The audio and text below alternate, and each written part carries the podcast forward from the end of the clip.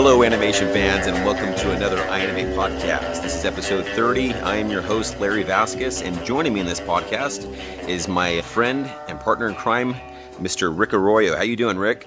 Doing great. How you doing? I'm doing fantastic, man. It's been a bit since you and I've done a podcast, so I'm looking forward to this one here. Oh, me too. I'm pretty excited. All right. We've got a great guest. Christian Zanzuk here will be joining us. He's an animation director at Ubisoft and 15 years in the industry. So I think this is going to make a really cool podcast with a lot of neat insight. And hopefully he's going to have some cool stories for us too. Yeah, he's a real pro. Definitely a lot to learn from. So. All right. Couple of things here before we jump into this. We want to first congratulate our new students who have just recently finished up our spring session here. Congratulations to them as well as to the instructors. It's always neat to see the work that's being produced throughout the session. And so big congratulations to them as well as to the instructors. I know the students always give big kudos to the instructors. They couldn't do it without them. Which leads us into another one here. We'll be starting our next session here, September 8th. September 8th, we'll be starting our next sessions. So if you're looking forward to ramping up your animation skills, join us, apply for our fall session here starting September 8th. Rick, we've got a new or a modified version of our Games Workshop 3. You want to talk a little about that? Yes, we have our Elite Edition, which we will be introducing a collection of masterclass given by 6 veterans from the industry. We're going to be having topics and lectures such as interactive battles, cinematic, staging, game integration, and cameras. So it's going to be a fantastic workshop.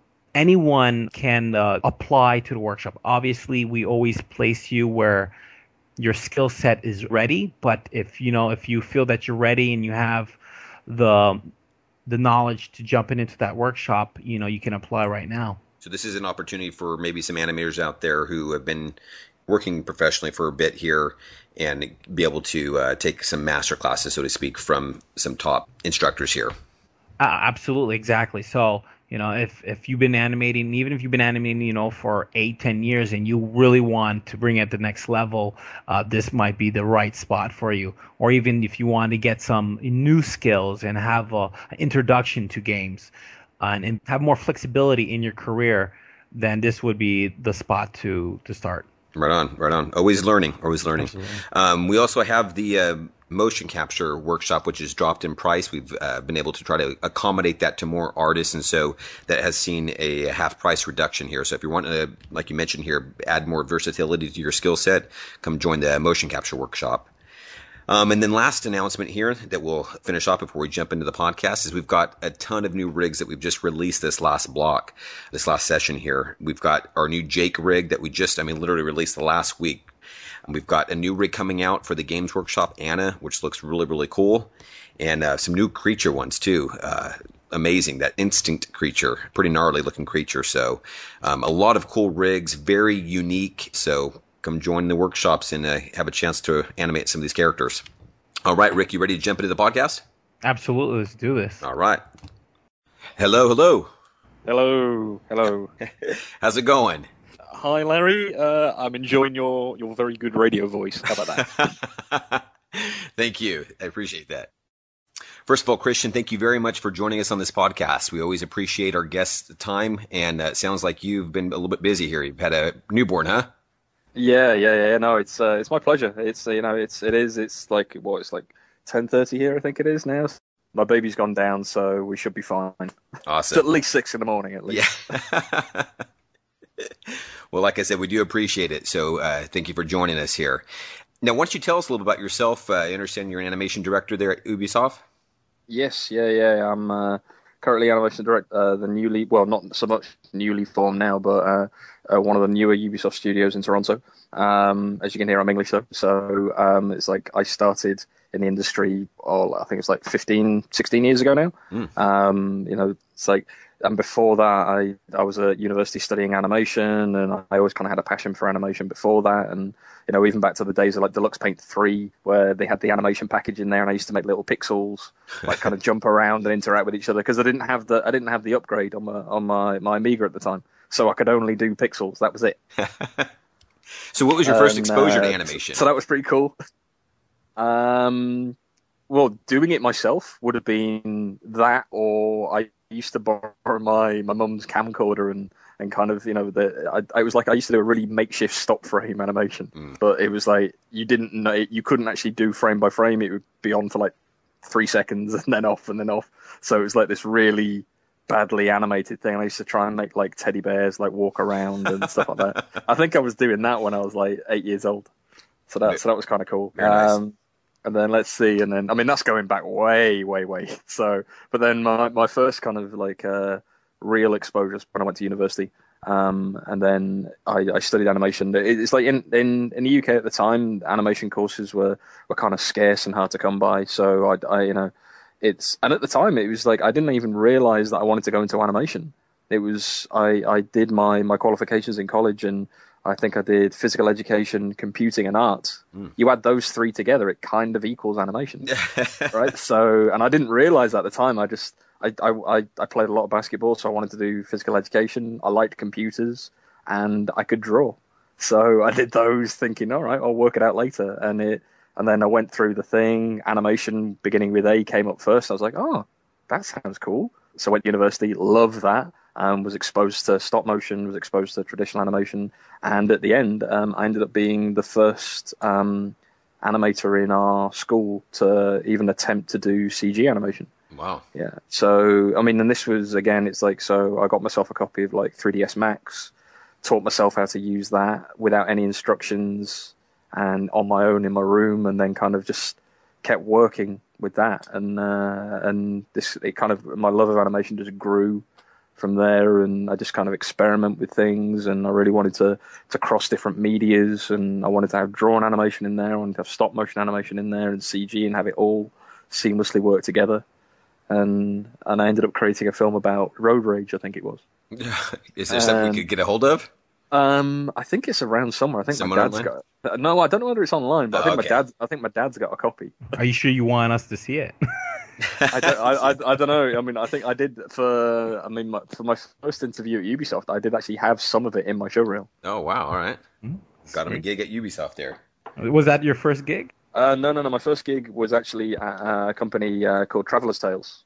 They make the Lego games and all that. But at the time, they were this tiny company that just happened to be in my home, and they were making. They just got a big deal, I think, to make the first Sonic the Hedgehog game outside of Japan. So I ended up working with them, and the first thing I animated was, I think, a pufferfish that used to expand every time you got close to it. And then, so that was the first thing I did. And then, you know, I spent, I think, like a week animating this pufferfish, which would take me probably about an hour now. But I was obsessed with getting it. I was obsessed with getting it right because I wanted to impress these people that, at the time, you know, had been in the industry for years and had produced, you know, like all these games, and had started to all grow into a successful company. So I didn't want to look like an idiot, you know. So I, you know, but in turn, I ended up spending a week animating a pufferfish, but which is still in there now. Actually, it's like you can see that online, and it's like I was really proud of it. It was worth it, huh? Oh yeah, it was worth the week. It was definitely. And then I think I animated like some robots, like an Ed 209 character, like something from RoboCop, and then it kind of just. You know, and then, you know, I ended up moving down to Bristol, not being an animator for a while, and then working on games that you probably haven't heard of. But I was like modeling things for a while. I was kind of like being a jack of all trades, and then wormed my way into being the animator. And then, you know, like just over time, I ended up becoming more embedded in the animation team, and then ultimately became the lead. And then. I went to Montreal in 2005. For then, I didn't realize was going to be Assassin's Creed. And then, you know, so I was like talking to all these guys, having my interview, and I was going on about how much I love Prince of Persia, which you worked on, Rick. Yeah. Or one of them, at least. Anyway. Everyone better love Prince of Persia. Yeah. I'm just saying, you know, I got to throw that out there, you know. I loved it because it was fluid, and it kind of turned out that, you know, I was obsessed with games like the original Prince of Persia on the Amiga. Oh, yeah. I loved like Flashback. There was I think in the UK there was a game called Another World, which I think over here was called Out of This World. Yeah. And yeah. I loved games like that, and it was because they I'd never seen that sort of animation in games before, and I think it was that really made me want to go and work for Ubisoft, especially after they'd made Sands of Time. Mm-hmm. So I end up interviewing with those guys, and it turns out that I'm talking to the animation director and telling him how much he's amazing, not realizing it was him. Mm. So I don't know whether they gave me the job just because I basically, sucked up so much or they actually liked me. But it turned out I was the only animator on that team that they hired externally. Wow. Because every other animator because at the time Assassin's was this, no one knew what it was, but everyone wanted to be... Yeah. Yeah, everyone wanted to be on it. I think, Rick, you would have been there about that time, right? So yeah, I worked on the PS2. Oh, yeah. I worked on the PS2 and in the marketing. Anyways, that's I want to know. We want to know more about you. Forget about Rick, right? No. No. Well, you're involved in this story as well. Then it's nice to see where paths cross here. Yeah, exactly. Yeah. It's a very small industry. Everyone knows everyone, right? So yeah. Always got to be nice. Yeah. But yeah. So I ended up working on this, with these amazing guys, and they'd all worked on like Prince of Persia and Sands of Time and Two Thrones and nice. And it was Warrior Within was the second one, I think it was. They were making Two Thrones at the time, and So I ended up getting on. They sit me down in front of this amazing, what Ubisoft calls fake game footage, which at the time was like, oh my god, it looks amazing. The animation director was like, we want you to take control of the fighting. And I was like, okay. And he was like, do you know what you want to do? It's like, no, we haven't got design for it yet. We just know we want it to look really realistic. We want to do something that hasn't been seen before. That's you. Go. And I just say, all right, okay. So we ended up going through all these iterations of things, and it's like ultimately. I ended up getting in the suit. It's interesting because I've heard on Jonathan's podcast before him say that he refuses to get in the suit. That's Jonathan Cooper, by the way. And I'm kind of the opposite. I like to get in the suit. I know that there's people better, but I like to get in the suit because I think it helps keep me kind of close to what I want. And then once I know what I want, then I'll probably get someone better in the suit just to kind of make that look a little bit better. So is it kind of like shooting reference for you?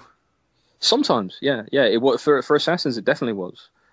Because all the fight moves in the original Assassins were myself and the animation director at the time. Uh-huh. So there was like all these knee breaks and all these kind of like balletic moves. And I was obsessed with like this...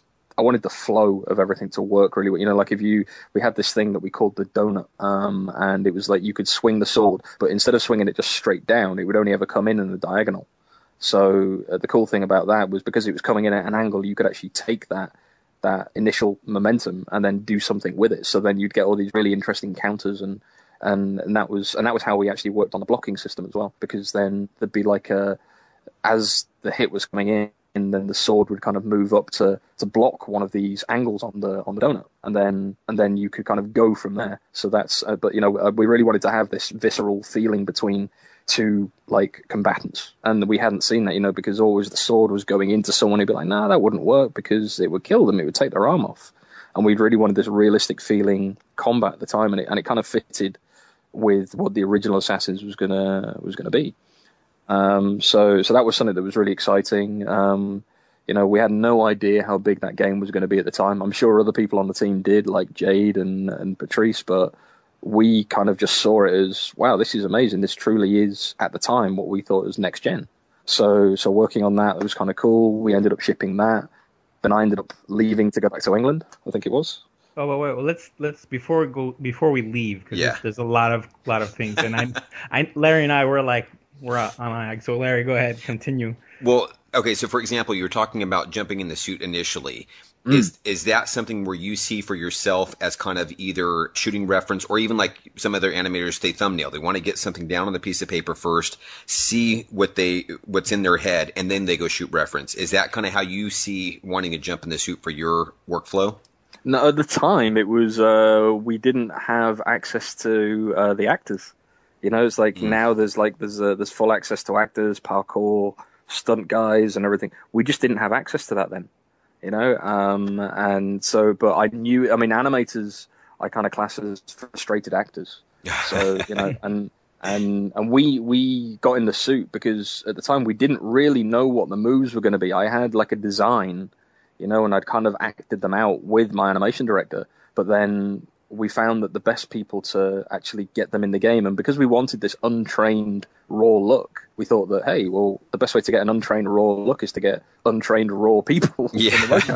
and we had no combat experience whatsoever, and it kind of it seemed to fit with the first Assassins. You know, so that was kind of why we did that. I mean, I've been in the suit many times since for different things, but mainly just for simpler things. You know, it's like I haven't done anything that aggressive now. I wouldn't dare. So let me ask you a few things. Do you use the motion capture suit to explore your ideas, or do you kind of come to the mocap studio, prepare with a few ideas, and then rehearse it or try to work it out? Oh no, absolutely. I'm prepared. I don't believe in going to a motion capture shoot unprepared. I think it costs too much, and it's like I don't feel comfortable. I mean, it's nice if you've got some time at the end and you've got everything you need, you know. But I always like to have a plan. We'd work through those moves until we got something that we liked, and that was the first game that we really worked on the process for how we were going to capture some of those moves that ended up being used for all the subsequent Assassins.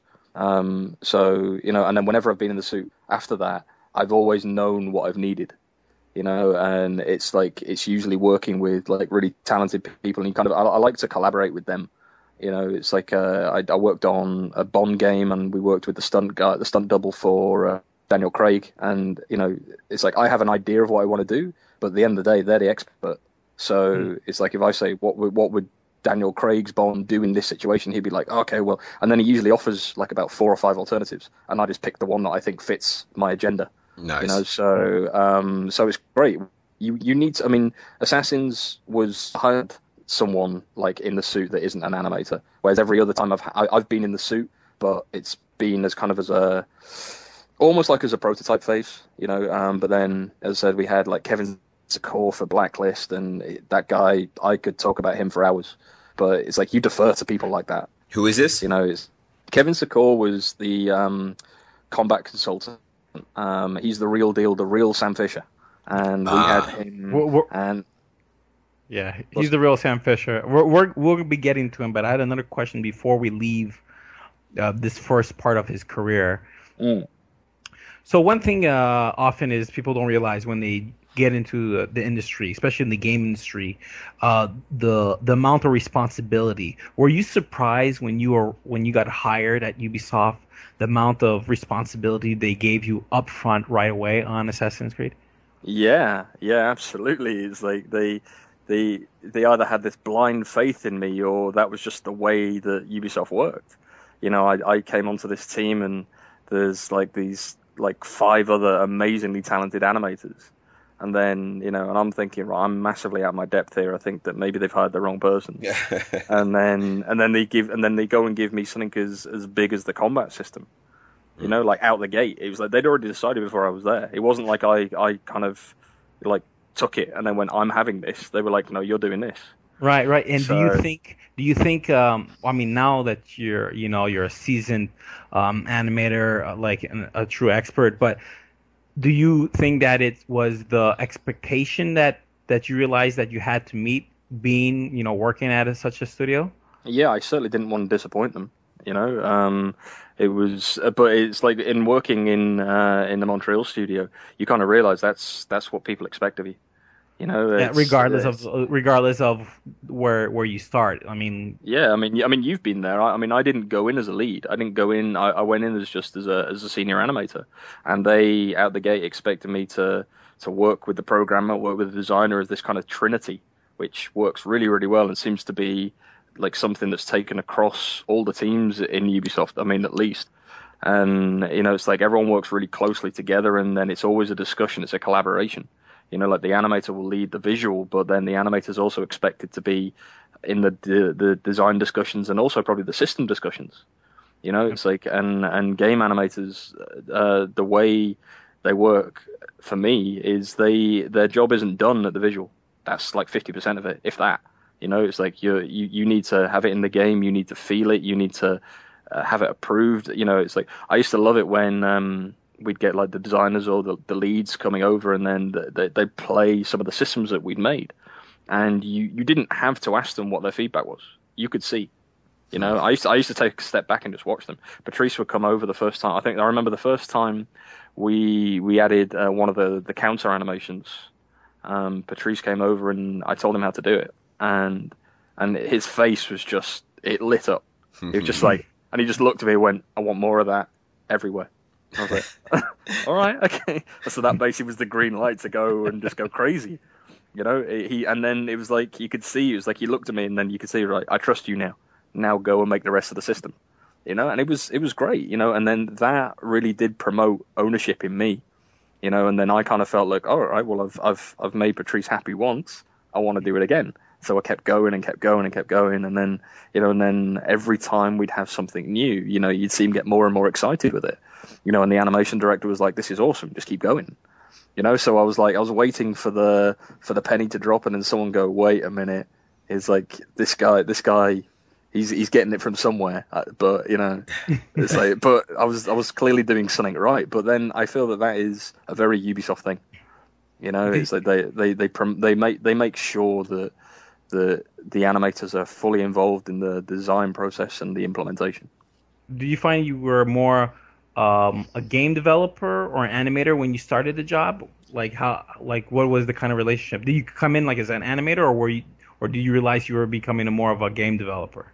You know, I came in an animator and I left as a motion designer. You know, it's like it was weird. It was like I thought I was good when I got to Montreal. I thought I knew what I was talking about, and then within I think like about 2 months of working with those guys, I kind of realized how much I didn't know. You know, and it was such a steep learning curve, but I think I learned so much in my time there that it's really kind of influenced the way I work now. So I even as an animation director now, I class myself as a designer. I'm well aware of what a system needs to look like as well as how it feels. You know. Now we've talked about this before in some past podcasts, but can you guys again elaborate maybe for those that have been new or since it's been a while? How do you guys see an animator different from a game developer versus what you're talking about here now, a designer? How are those different? Let's see. I mean, as my role, I think the design works extremely closely with us. So we've you know, everyone kind of has their roles, but it's like the animator is the expert in that field of the visual side of things, you know, and it's like we're as involved in the design of a system as the designers are. I mean, it's like I'm sat next to designers, you know, and I'm sat next to designers, sat next to programmers, and I think the way we all work together, we kind of become one. Do you know what I mean? Mm-hmm. So what does a designer do then, for example? The designer will, let's see, like for Blacklist, the designer would be kind of giving us what their intention is. They say, this is what they expect it to feel like, and, you know, and then we'll maybe go back and forth, and then we'll kind of bounce ideas off them, and then we'll have like a programmer there, and then we'll maybe talk about how it's supposed to feel and the implementation and what we're going to do with that. And then usually I'll come up with like a gray block, with like just a blocking of something. Just something really, really quick. The quickest thing I can possibly do to get the intentions and the feel. And then, you know, then you'll usually see the designer just play the hell out of that just to see whether it feels right. And then we'll go back and forth, and then we'll tweak some of the numbers, and then we'll add the visual over the top of that. And then we're always working together. It's very rare that a designer will just say to an animator, go and do this. And then we don't see him for like 2 weeks. Mm. It's like a daily conversation. Now that's kind of brings up an interesting question here. We have obviously our games specific workshops, our feature specific workshops, creature specific workshops, and things of that nature here. And there's obviously, you know, like I mentioned before, we've had Cameron Fielding on here who has worked at high levels in regards to feature film over at DreamWorks, as well as high level in video games, and talking about how there's pros and cons to each filled, so to speak. Is that one of the things that you really enjoy in the game arena, is the collaboration that you're able to do? Oh, for sure. You know, I think that, you know, the payoff for film and cinematics guys is kind of seeing their stuff on the big screen, right? My payoff is seeing people play the game, and then, you know, like you see some of the comments about how good something looks or feels. You know, it's like I really love that. You know, and then, as I said, it's like, you know, seeing firsthand how people enjoy systems that you've worked on. That's kind of cool to me. I think that's why I love games animation. You know, it's just been something I've always been keen on. It's not to say that I think anything different of cinematics or film. It's just, it's a different skill set. Right. You know, it's, I mean, animation's animation, but it's how you apply it. And I'd probably be a little lost if I was to just go fully cinematic. But I love the hands-on and the visceral feel of games. And just one of the other things I'm hearing, though, is that you're mentioning you've got a programmer, on the other side of you, you've got a developer. And so it seems like that's where I'm getting at, kind of on the collaborations, where you're working with different departments, so to speak, very closely. Yeah. Whereas it seems maybe like in the feature film or cinematics, you aren't dealing so much with character TD as much, or a programmer. Those would be kind of more fewer and further.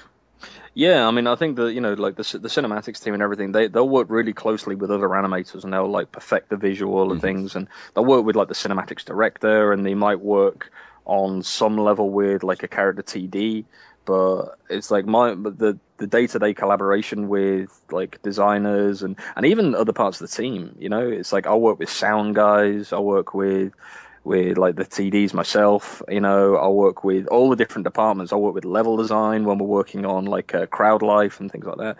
It's I get to speak to everyone on the team at some point, you know, and I really, really enjoy that.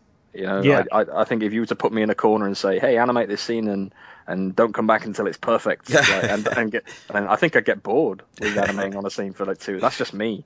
Right. And that's, I guess, why I'm kind of asking that, because I know there's some people who might go, no, I'd actually prefer that. But there's other people who may be listening to this podcast, hearing what you're doing, is going, no, that's something I'd actually like to venture out more into. And so it can kind of help steer them, so to speak, based upon their personality and their desires in animation to kind of go more that route. Yeah, well, really quickly, I'm sorry to cut, but really quickly, just broad stroke, a game animator, when you're and we use the term game animator lightly, you have you're involved in a lot of things. You have a lot of responsibilities, as we mentioned early on, and a lot of you're allowed to pitch a lot of things, and you can have a huge impact on the project you have. Even though you're just might be you know, a junior animator or a senior animator, you can bring a lot to the table at many levels and different departments, which is, to me, is like it's one of the fun parts of working in the game industry. Yeah, I mean that's a really good point. I mean, you know, it's like you can have such a significant influence on how something would work from basically the most junior of animators, and you know, it's like it's you're doing something different every day.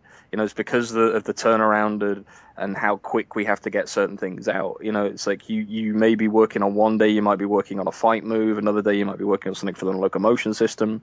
Another day, you might be just working on something for the crowd life, and it just keeps kind of going in roundabouts. And then it's like my wife works in ER, and the reason she likes it is because it's something new every day. You know, and I think that is exactly why I like what I do. It is something new. It's refreshing. It's, you know, and as I said, I think that I don't know whether I could have the patience to spend a long time on one shot. That's just me, but I think maybe I've just got a really short attention span. And for animators, that's really weird, because we're supposed to be able to focus.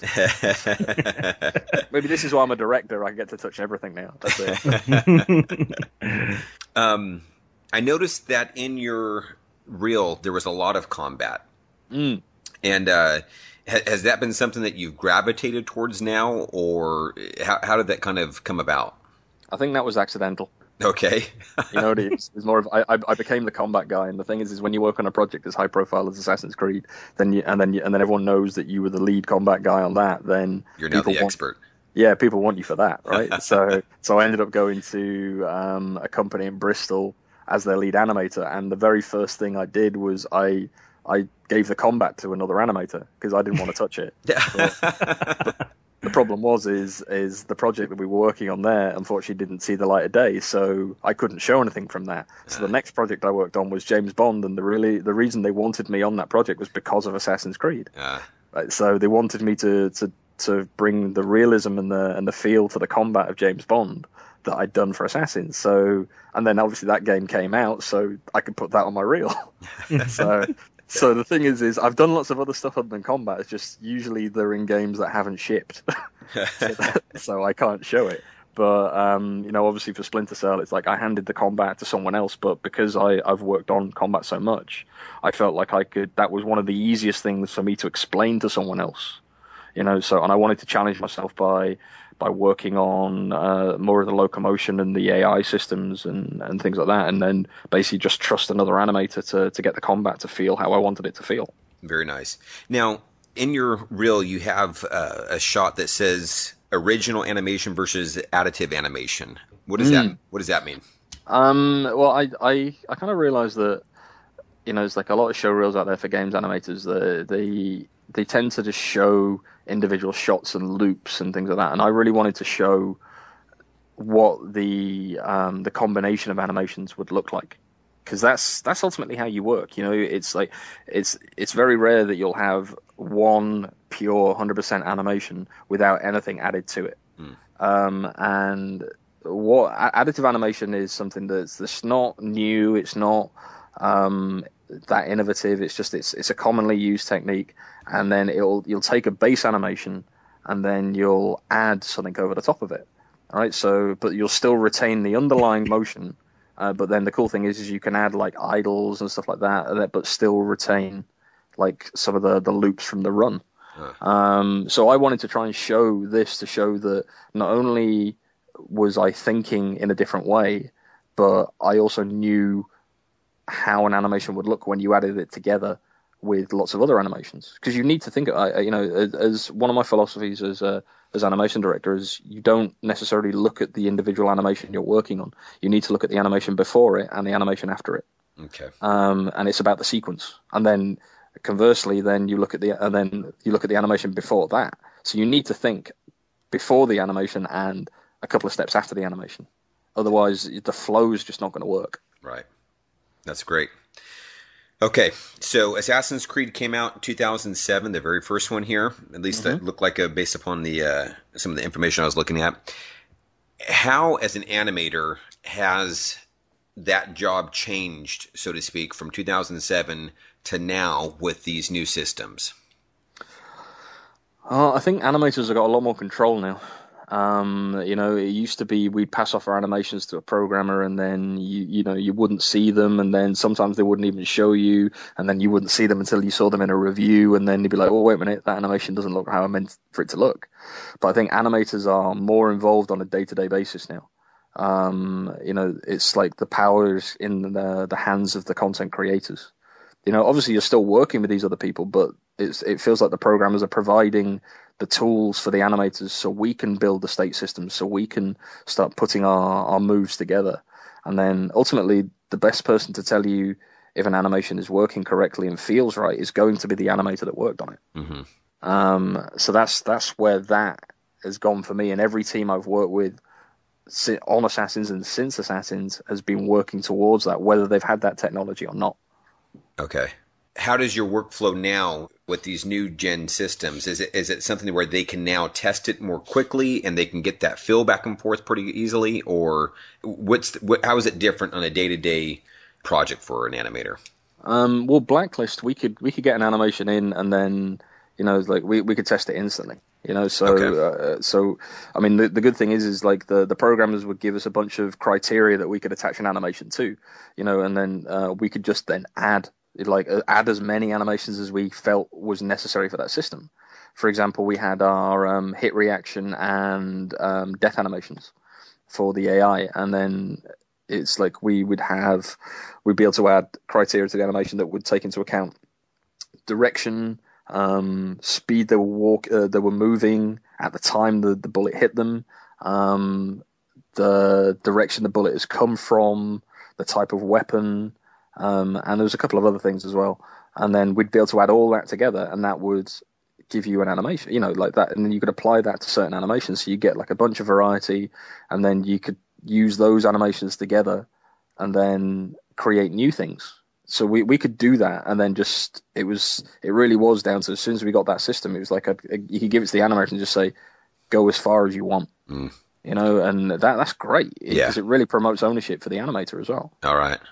Now, is Splinter Cell Blacklist, is this the first game that you're shipping for the next gen? Splinter Cell Blacklist shipped last year. So is that on the new systems, or is that on? No. It was one of the last games, I think, on the last generation of consoles. Okay. So we still had a lot of restrictions, you know, like because I think we'd pushed the console about as far as it could possibly go.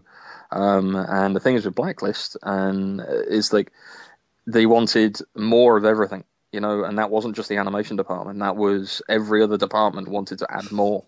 So the problem is with everyone wanting to add more, then you don't magically get more space. You have to be more efficient. So we had, I think for Conviction's animation budget, I think they had a budget of around like 48 megabytes for animation, something around there. I think, you know, I've got an exact number somewhere. But for Blacklist, they wanted more animation, more variety, but we had half the animation budget. So something's got to give. Yeah. And it's like, and we had to find a way that it didn't. And I really didn't want to compromise on quality. I didn't want to be the animation director that made Splinter Cell look bad. So, especially with it being a new studio, we'd get blamed for all of these things. So I was very conscious about that, and we had to be very, very clever with how we created certain things. Now, I'm sure that's not an ideal situation that you want to be in, but did you find that sometimes those restrictions help you be able to have to really think outside of the box and be really clever, really creative in those situations there that you wouldn't have thought of beforehand because you didn't have to? Yeah, no, absolutely. It's like, I mean, restrictions are good. They're there for a reason, right? It's like when you don't have any restrictions, then you can create anything, but then sometimes you end up creating nothing. You end up just wasting space. You know, it's like we found really efficient ways that actually made the animation look better, made us create less work. There was less waste, and it basically meant that we could focus more on the quality of specific animations. Now, what are you currently working on now? I know we can't talk too much about it, but I would love to tell you about what I'm working on right now. But I would get into so much trouble. Okay. But what I will tell you, because I'm bursting. I'm absolutely seriously, it's like we're working on something that I know you probably hear this all the time. We are truly, genuinely, 100% working on something that has not been seen before. It's a very animation based thing, and I'm extremely excited about it, but I have to go dark after this. That's it. Hey, that gives us a good reason to bring you back on. That gives us that's it. I'm all about the performance. All right. Yeah. I had a quick question. Is you know, you started your career as a keyframe animator, right? And obviously you do a lot of keyframing, still do a lot of keyframing, and you think we work similar on many ways, but now you've been working with with motion capture. Like, how urgent or vital do you think it is to know how to be creative with motion capture and use that?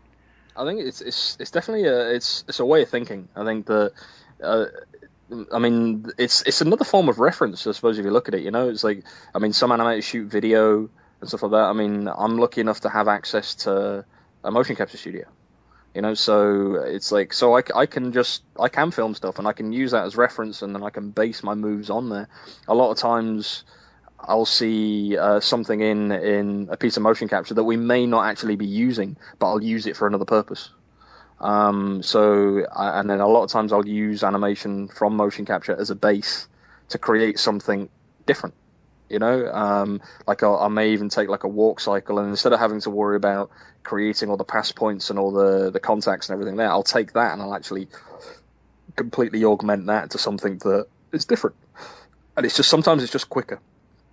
You know, but knowing how to manipulate mocap and what to take away from it and what to keep without losing the integrity is definitely a skill. Yeah. Is there any myths you would dispel in regards to motion capture? That's a great question. I like that one. My creative director on Blacklist always used to think that we could just go to motion capture and that would be it, done. And I was just saying, but the thing is, I'll take that as a compliment because obviously we made it look easy. Right? So, there you go. But it's not. It's like motion capture, depending on how you use it and how good you prepare it, will get you 50 to maybe 70% of the way there, which is great. But then you've still got to go 30% to shippable, and that's you've heard the saying about the last 10% is the hardest. That's the way it is. It's like to get something shippable, to make sure the contacts look good, and motion capture always looks slower than you expect it, even though it's 20%. Yeah, even though it's not. Yeah, exactly. So I've heard people before, they put a blanket 20% increase on it, and I do the same. I see. That was done like in 2005, I think. We're like 20% faster, automatic. Yeah. 20% faster, and then like delete half the keys. That's the way it was. So working with motion capture, I think is it's kind of like a privilege. You know, not everyone gets to do it, and I've been lucky enough to work with companies that see the use of it, and I've worked with animators that are always like, no, I don't want to use motion capture, but I'm like, okay, right. Well, if you can animate something that looks better than I can animate quicker, then yeah, let's talk. But then, it's like, but then the thing is like usually once I've worked with an animator with motion capture, they see it in a different way and they'll work with it how I like them to work with it. And it's not trying to take their job. It's trying to actually make their job easier so they can focus on the stuff that's really cool. Nice. And it also seems like it's the style of genre as well. Like you mentioned for Assassin's Creed or Splinter Cell or even the James Bond one, those are more of a realistic style of genre versus the Rayman series that Ubisoft produces here. So I could, like you mentioned, they were looking for a realism in Assassin's Creed, so it would make sense that to a certain degree you're going to use that as your base in your animation. Yeah, I think that maybe it is just down to the projects that I've chose to work on. It's like obviously Assassins, we were looking for that raw realism. For Bond, it seemed pointless trying to hand animate Daniel Craig's brutality when we had access to the guy that created Daniel Craig's brutality, and we could actually put that in the game. And if you see some of the animations from that, it's like, it's Daniel Craig. It looks like, as in it moves like Daniel Craig. The reason it moves like Daniel Craig is because we used the guy that was Daniel Craig's body double.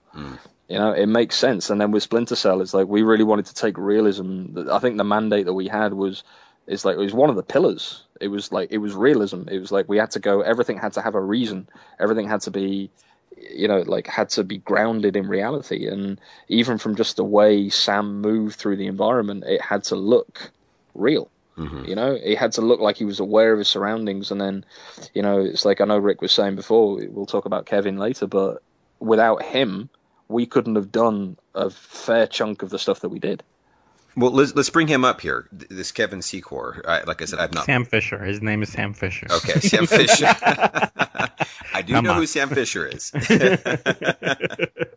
So, what is his background, and how did he get involved in some of the motion capture for Splinter Cell and become Sam Fisher? Well, the thing is, if you knew who Kevin Secor was, he's not doing his job right. So, so the fact that you don't know who he is a very, very good thing. Okay. Because it's like a shark. He'll know who you are before you know who he is. And then, but anyway, no. So no. It turned out that when I got into the project, we were looking for reference for our version of Sam Fisher, and obviously we've been looking at films such as Taken and things like. We were looking for someone around about that age, and I roughly knew I knew we wanted to bring back the knife. I knew I wanted to have like a flow to the combat. And I knew I wanted to go a little bit further with the Krav Maga that I think Rick and the team worked on with Conviction. So I wanted to take that as far as I could go. You know, I really wanted to bring momentum into things.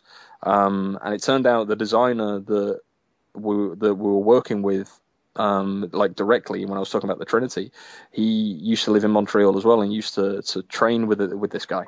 And he's an instructor by trade, and he's also been a bodyguard, and he trains SWAT teams all around the world.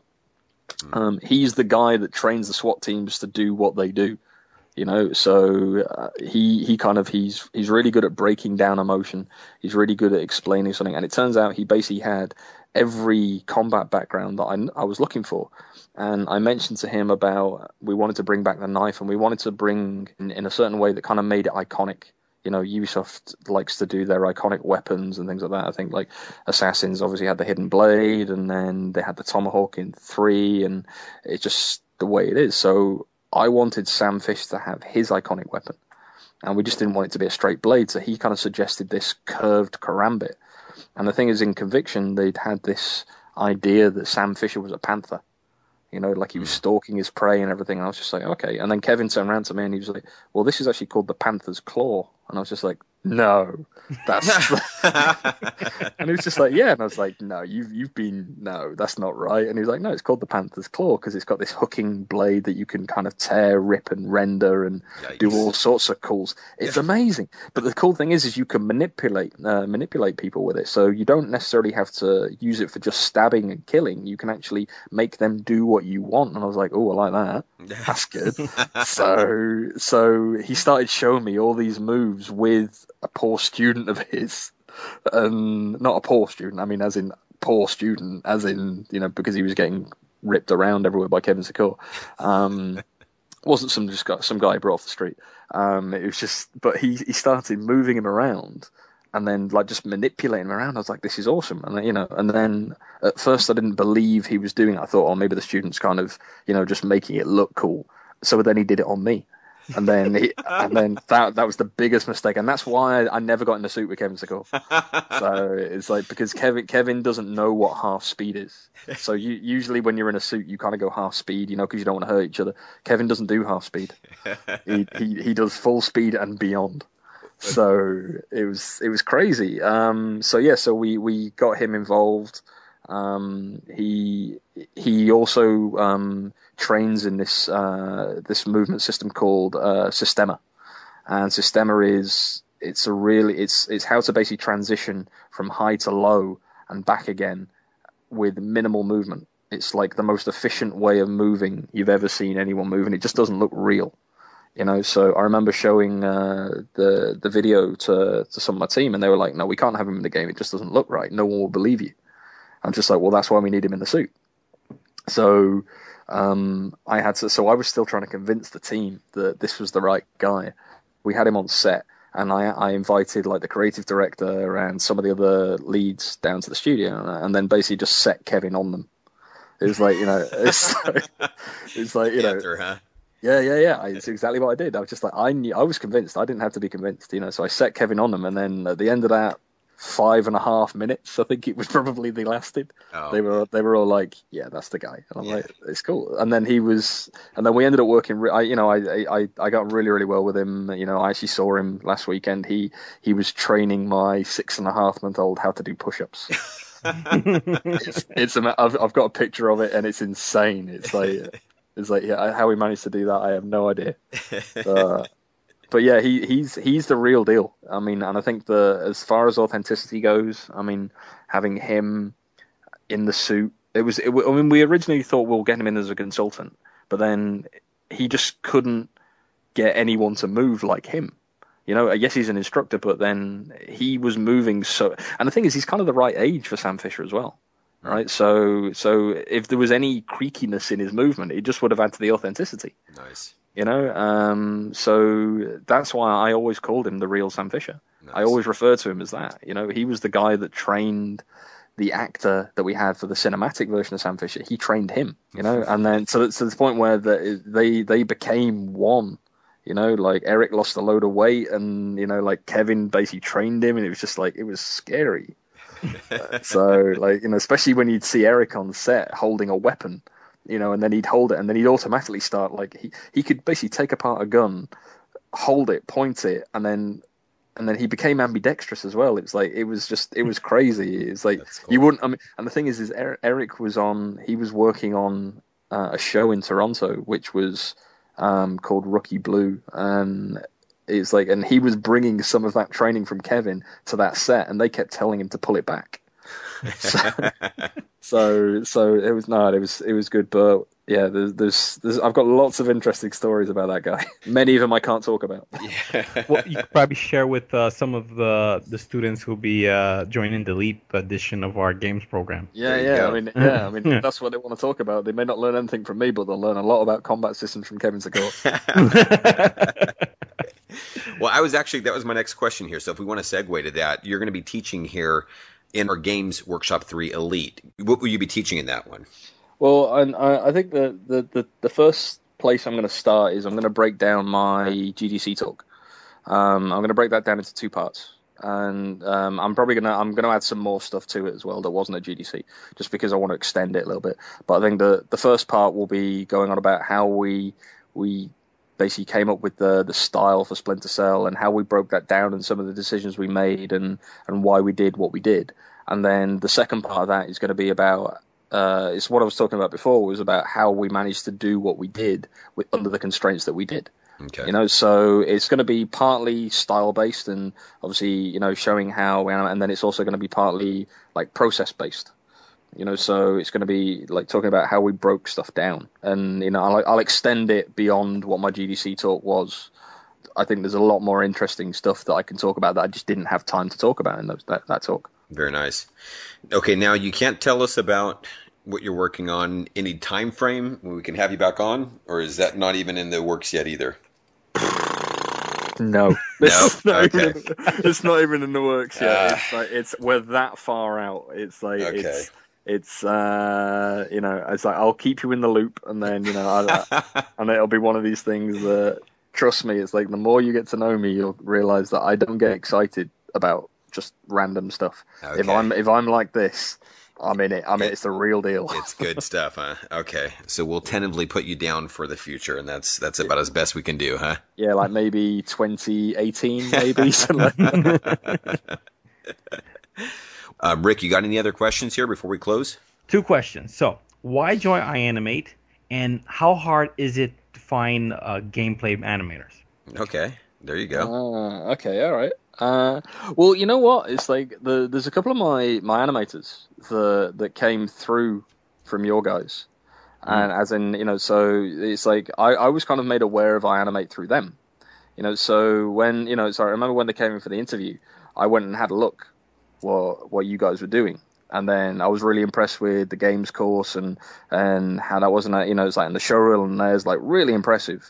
And then, you know, obviously, like, saw the Rick was in charge of it and everything. And then there's a load of people on there that I know, you know. And so the cool thing is I was really interested in working with and helping teach a bunch of students how to get games animators, you know. So it's like I thought, well, you know, we're always asked to go to universities and to basically say, hey, let's talk about what we can do for your course. But then also you got like iAnimate, which is run by people in the industry, you know, or have been in the industry. And it's like, and then you see the quality of some of the work coming out. And I was like, hey, I'd love to be a part of that, you know. And the fact that you guys have asked me to be an instructor really is an honor, you know. It's like, it's because if I wasn't an instructor, hey, I'd probably enroll myself. so, you know, it's just the fact that you guys have got me on the other side of the line. I'm like, yeah, fine, I'll do that. That's not a problem. No, that's actually a really neat compliment when the work speaks for itself, and that's how a program or a company can always tout themselves. But when you've got word of mouth and just the quality of what's being produced from the students who are coming out of here, that to me speaks volumes. So that's a great compliment. Oh yeah, you guys are without, you're the real deal, right? You know, it's like you see some of the stuff that comes out, and then the fact that, you know, I hope that I can help, you know, maintain some of the quality and, you know, maybe even like push it even further. And then, yeah, you know, I'm really looking forward to that. And to be honest with you, it's like, I mean, Rick and I have talked about this. Is like, from a completely selfish agenda way. It's like, hey, I mean, if I've got students that are really kind of are really good, and then they get used to the way I work, then that kind of makes sense that they could end up on my team. I mean, of course, I'm not guaranteeing jobs. Yeah. But it's we're always looking for good animators, and gameplay animators, as you said, are really hard to come by. There's a lot of people that can animate, and there's a lot of people that think they can animate. But then I'd like to think that we can take animators, turn them into either gameplay animators, and then get them to think in a certain way, and then that's going to benefit us. This roundabout way of we're helping each other out, and I think that it's going to be a really good way to get into the industry. It kind of makes sense if these people work well and they end up producing good quality work. Right.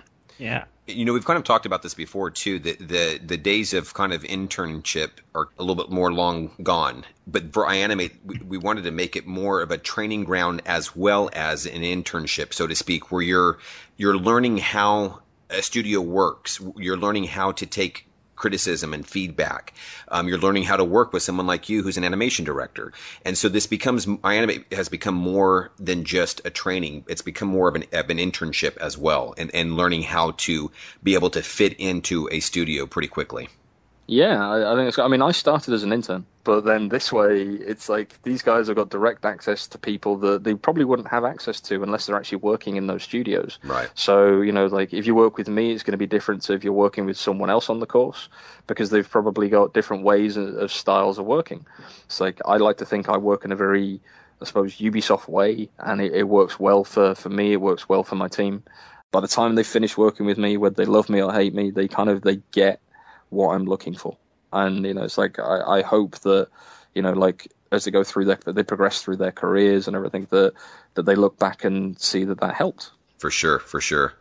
Well, you know, like I said, we're really looking forward to you joining this program here. You've got an immense knowledge and 15 plus years of experience. And we do as well appreciate you joining us tonight for this podcast. It's been really, really cool and exciting. Oh, no, it's been fun, man. It's been really good, and I can't wait to get started. Roll on, September. All right. Well, Christian, we really do appreciate it, man. You have a good night, and get some rest. All right, I'll probably be up in about an hour or so for my baby anyway. So, but thanks, man. Take it easy. All right, take care. All right, thanks. Bye-bye. Feel the earth move.